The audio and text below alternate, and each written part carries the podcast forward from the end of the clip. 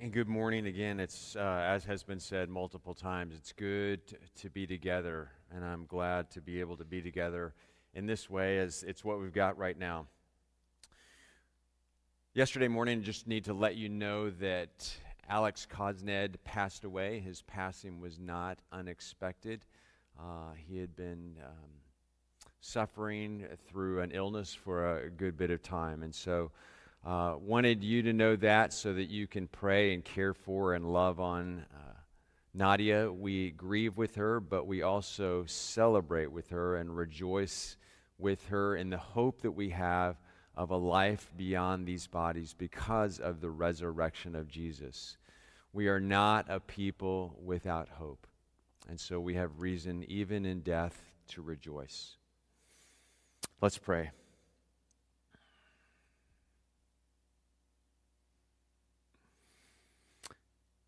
God, bring your kindness to Nadia and to Nadia and Alex's children uh, today, this morning, in the days and weeks ahead.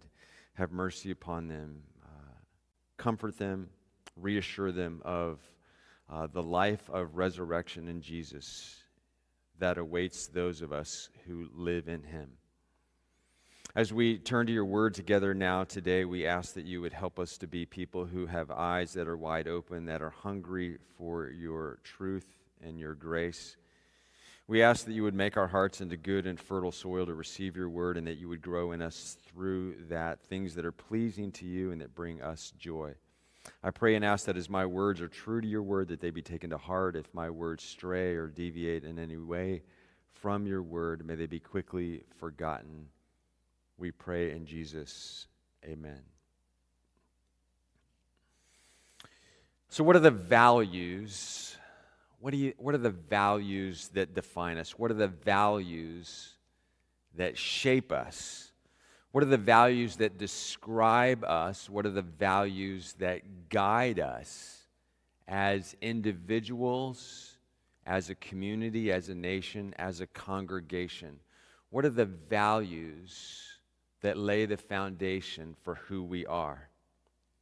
Last Sunday morning, we began a seven week series looking at the newly articulated values that we have embraced as a congregation because it's important that we understand these because if they're only on paper, if they're only on a website, if they're only written down in our literature somewhere, if they're only on a shelf, then they really don't help us. They really don't shape us. They really don't guide us. But if we understand them, if we really understand them, then we also understand who we are, who God is calling us to be. We really understand the fullness of the life to which and into which God is calling us in Jesus which is one way of describing what Jesus called, referred to, and taught about as the kingdom of God or the reign of God in one's life and in the world.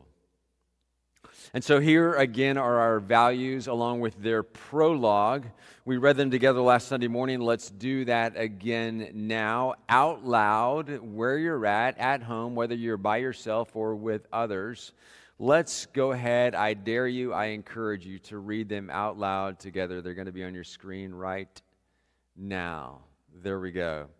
Following the Lord Jesus, we strive to love all people unconditionally, serve our neighbors generously, advance God's purposes globally, pour into the next generation intentionally, and cultivate spiritual growth continuously. And last Sunday morning, we talked about why we say the Lord Jesus and not simply or only Jesus. Because with this, believe that Jesus was not just a man, not just a teacher, not just a healer, not just a charismatic preacher, not just a disruptor, not just one who had authority over nature itself, but he was also God. And he showed himself to be not just the one who saves, but also the one to whom we, with all people and all creation, will one day together bow before. In the inimitable words of C.S. Lewis, which you've heard before from his book, mere Christianity. I am trying here to prevent anyone saying the really foolish thing that people often say about Jesus. I'm ready to accept him as a great moral teacher, but I don't accept his claim to be God. That is the one thing we must not say, Lewis writes. A man who was merely a man and said the sort of things that Jesus said would not be a great moral teacher. He would either be a lunatic on the level of on the level with the man who says he is a poached egg, or else he would be the devil of hell. You must make your choice. Either this man was and is the Son of God, or else a madman or something worse. You can shut him up for a fool, you can spit at him and kill him as a demon, or you can fall at his feet and call him Lord and God. But let us not come with any patronizing nonsense about his being a great human teacher. He has not left that option open to us. He did not intend to. And with C.S. Lewis, we have concluded, and so we bow. We have concluded that Jesus is Lord. And because Jesus was Lord, and because Jesus is Lord of heaven and earth and creation and history and all of, all of our lives, my life, your life, every aspect, facet, dimension, he has our attention. He has our attention, He has our honor, He has our reverence in all things, like no other. And so that brings us to the scriptures and his words. Going back months in our study of the Gospel of Mark, we read in chapter 1 these words. As Jesus walked beside the Sea of Galilee, he saw Simon and Simon's brother Andrew casting their nets into the lake, for they were fishermen. Come, follow me, Jesus said, and I will send you out to fish for people. At once they left their nets and followed him. When Jesus had gone a little farther, he saw James, son of Zebedee, and his brother John in a boat preparing their nets. Without delay, Jesus called them, and they left their father Zebedee in the boat with the hired men, and they followed Jesus. Fast forward to chapter 2 of Mark's gospel. Once again, Jesus went out beside the lake. A large crowd came to him, and he began to teach them. And, he, and as he walked along, he saw Levi, son of Alphaeus, sitting at the tax collector's booth because he was a tax collector. Follow me, Jesus told him. And Levi got up and followed him. And so, over and over and over again, this is what Jesus said Follow me, and people followed. Follow me, and people followed him. Follow me, and people followed. And because Jesus is Lord, this is what we also do today. This is what we do. This is what we value. This is who we are. This is who we're called to be. Follow Jesus. Follow Jesus follow Jesus.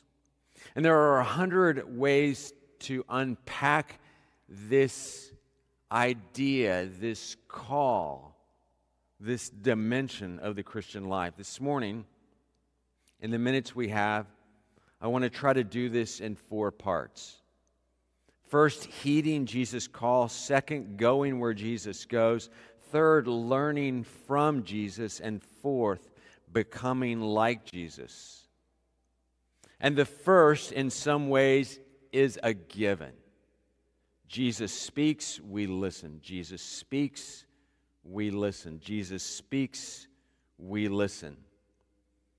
But I'm not sure that all who accept the name Christian today really heed Jesus' call. For some in the church, for some cultural Christians, Jesus is over there or up there or back there. And it's like there's this big piece of plexiglass between them and Jesus. They live in the midst of Jesus. They live in a Christian culture. They live and always have in a Christian tradition. They live in a Christian nation. They were born into a Christian family, but they have never heeded or rarely heed Jesus' call. Jesus is over there, I've got him on mute. Just like we put people on mute in different parts and with different technologies in our lives, we mute ourselves on Zoom. For many people, it seems that Jesus is on mute, either consciously or unconsciously. And so the first part of following Jesus is simply heeding his call, acknowledging that Jesus is talking and giving him our attention. When I thought about this, I thought about our new dog, our family's new dog. We've had Rocky about four months now. He's a stay at home, shelter in place uh, gift to us. And as we've gotten to know Rocky and he's gotten to know us, I, I thought he would grow in some ways that he really hasn't. And one of those is learning his name and coming when his name is called. But instead, four or five months into our relationship with Rocky, and this is a picture of him last night on our patio at midnight. I'm calling Rocky. I'm saying, Come, come inside, come with me, come here. Rocky, Rocky, Rocky. And he just has that sort of sits and looks at me kind of look. Can you? I mean, he's got big ears. I know you can hear, brother. Come on. Come on. And there are times when it seems like Rocky does not heed my call. For whatever reason, I have yet to figure it out. Peter and Andrew heeded Jesus' call. James and John heeded Jesus' call. Levi of all people, heeded Jesus' call. This is the first and necessary thing for us. Second is go. Going where Jesus goes.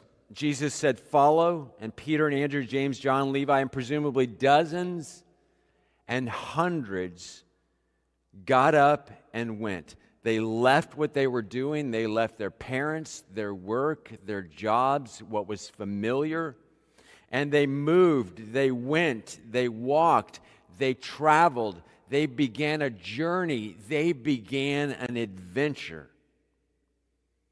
But here's the deal, folks.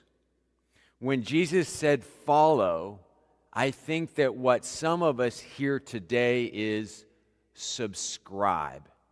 Because that's often what we do today when we follow. When we follow someone on Twitter, we subscribe to their account and their posts, and their posts or their tweets are entered into our news feed, entered into our Twitter account. Their posts become something we see.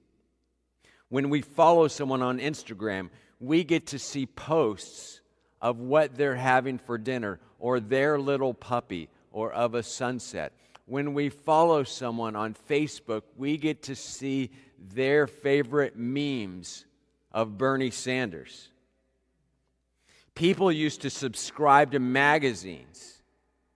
People used to subscribe to the newspaper. Now people subscribe to podcasts and news aggregators and such. But Jesus said, Follow me, and literally meant, Get up, come with me, go where I'm going.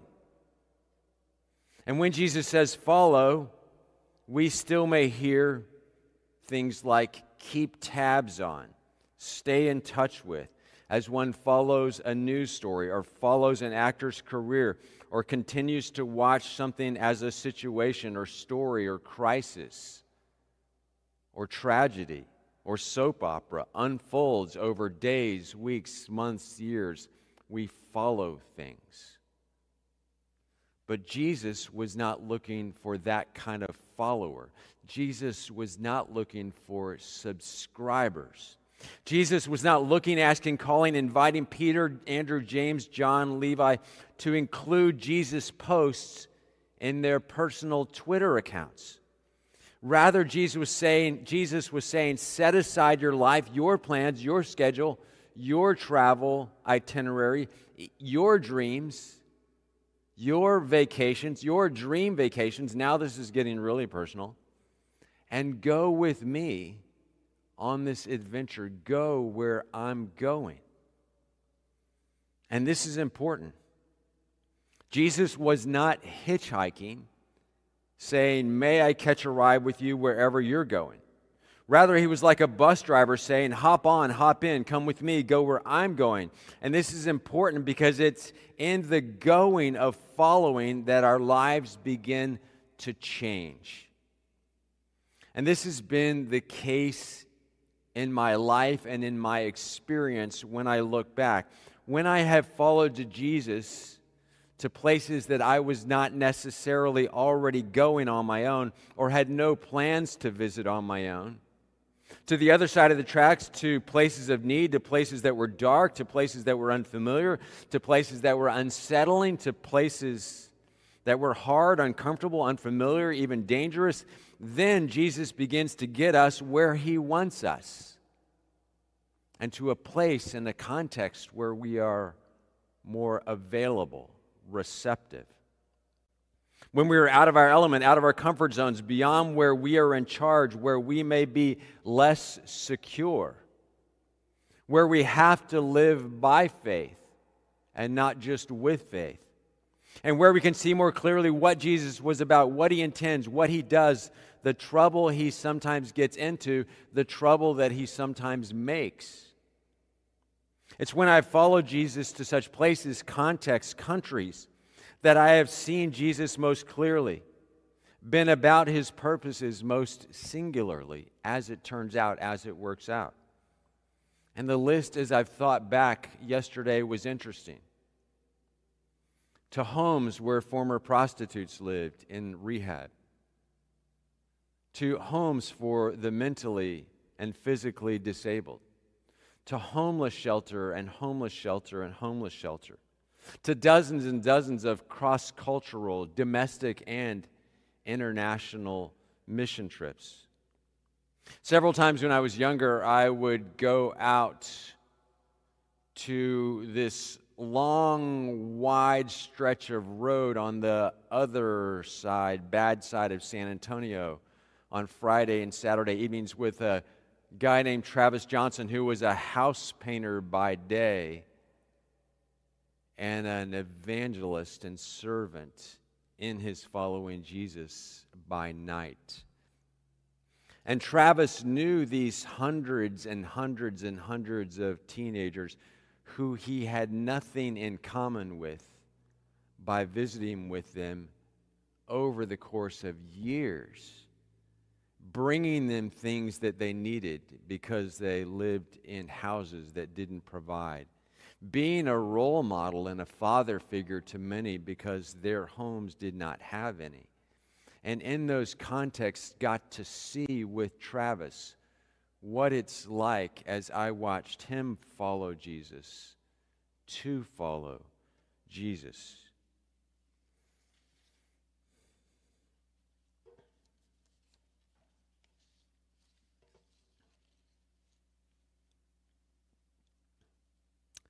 God is calling us not just to follow Jesus, though, but also to learn from him.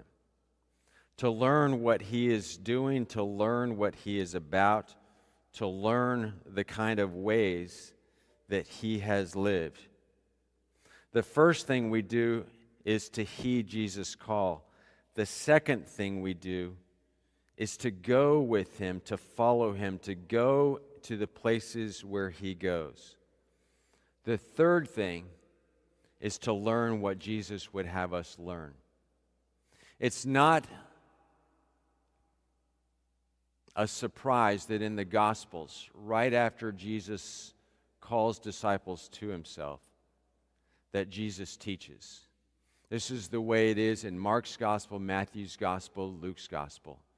Jesus was known by his students, by his followers, by his friends, by his family, even, as rabbi. teacher. His mission was not just to come along, but his mission was to teach, to educate, to have people learn. And so he calls and he begins to teach. There's healing, there's casting out of demons, but there is a lot of teaching as well. Jesus wants his students to learn. And part of that learning happens because and in they follow him. Because they are able to see what Jesus does, because they are able to go to places and learn from him. Students, when they are in high school and college and learning the sciences, get to learn about sciences in labs, in laboratories. It was the same way with Jesus. He invited his followers into the laboratory of life so that they could see and so that they could practice so that they could watch him, listen to him, and then do with him what he was wanting them to learn. And so the second part of following Jesus, or the third part, is to learn from him. To learn from him. And then the fourth and final for this morning is to become like him. Jesus is not interested simply in adherence in subscribers, nor is he only interested in fellow travelers or tourists, and nor is he interested in only students. He called people to be his students, but he was looking for more than people who would get an education. He was looking for more than we can translate disciple as student or pupil but he was looking for people who not only learned, but also became. He was looking for apprentices. His intention in inviting people to follow him was not so much information, but transformation. You may know people, you may have experienced people, you may be a, such a person who, over the course of your life, has followed Jesus, has learned from Jesus, at least in one's mind, maybe even in one's heart, but never gone beyond that. There are those among us who whose lives and hearts haven't been transformed along the way. We go to church, we say a prayer, we confess our sin, we write a check. We have learned and we do. But Jesus is intending a more holistic transformation in us and for us. Again, this is from C.S. Lewis's book, Mere Christianity. He writes Now, the whole offer which Christianity makes is this that we can, if we let God have his way, come to share in the life of Christ if we do, we shall then be sharing a life which was begotten, not made, which always existed and always will exist. Christ is the Son of God. If we share in this kind of life, we also shall be sons and daughters of God. We shall love the Father as He does, and the Holy Spirit will arise in us. He came to this world and became a man in order to spread to other men the kind of life He has by what I call good infection. Every Christian is to become a little Christ. The whole purpose, Lewis wrote, of becoming a Christian is simply nothing else. To become a little Christ. Not that we become messianic figures, not that we become something great or good to boast in or of. But that we slowly and over the course of time be transformed, be shaped, be modeled by the one whose call we heed, whom we follow, whom we learn from, and who we apprentice with. The goal of the Christian life is not so much to get to heaven, but to become more and more like Christ and so experience his reality and fellowship with the Father in this life, which Jesus calls his kingdom. We have seen Christianity that is in name only. Yes, I am a Christian. But that is not what the scriptures call us to. The word Christian never appears in the Gospels, and only three times does it appear in the Bible, the entire Bible at all. But rather, Jesus calls people to follow him. He calls them to be his disciples, to come to him and become like him, being transformed through being in his presence by being attentive and by actively walking, as Peter later wrote, in his steps. There's a rabbinic blessing in Jewish culture that went like this May you be covered with the dust of your rabbi. May you be covered with the dust of your rabbi.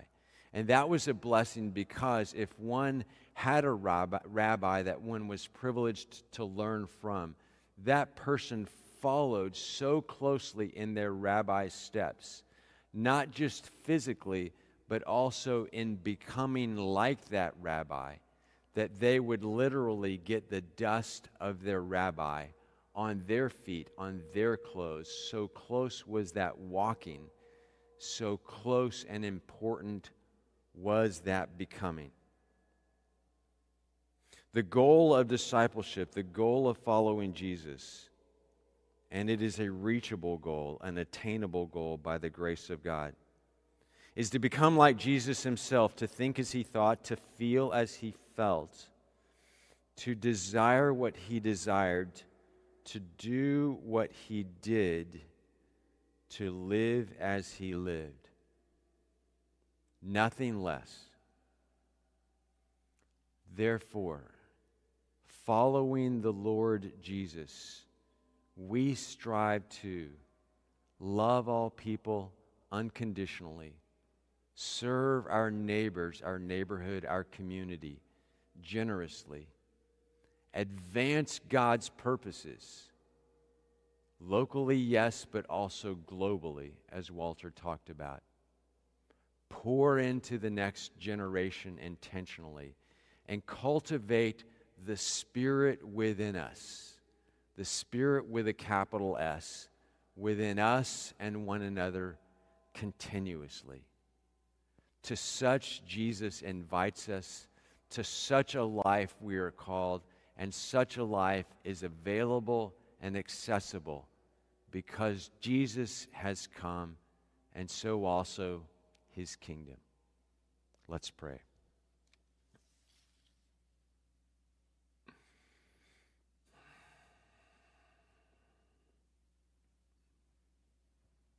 God, as we kneel before you, bow before you, maybe even kneel before you. We submit ourselves to you because you are Lord. We submit ourselves to you because you are trustworthy. We offer ourselves to you because you are good. You have come to us in love and loved us before we were able to love you. Help us to respond to your grace, to your mercy, to your power, to your invitation, to follow, to walk in your steps, to strive and then to love, serve, advance, pour out and into, and cultivate within ourselves and one another. That your kingdom might come and that your will be done in our lives and on earth as it is in heaven.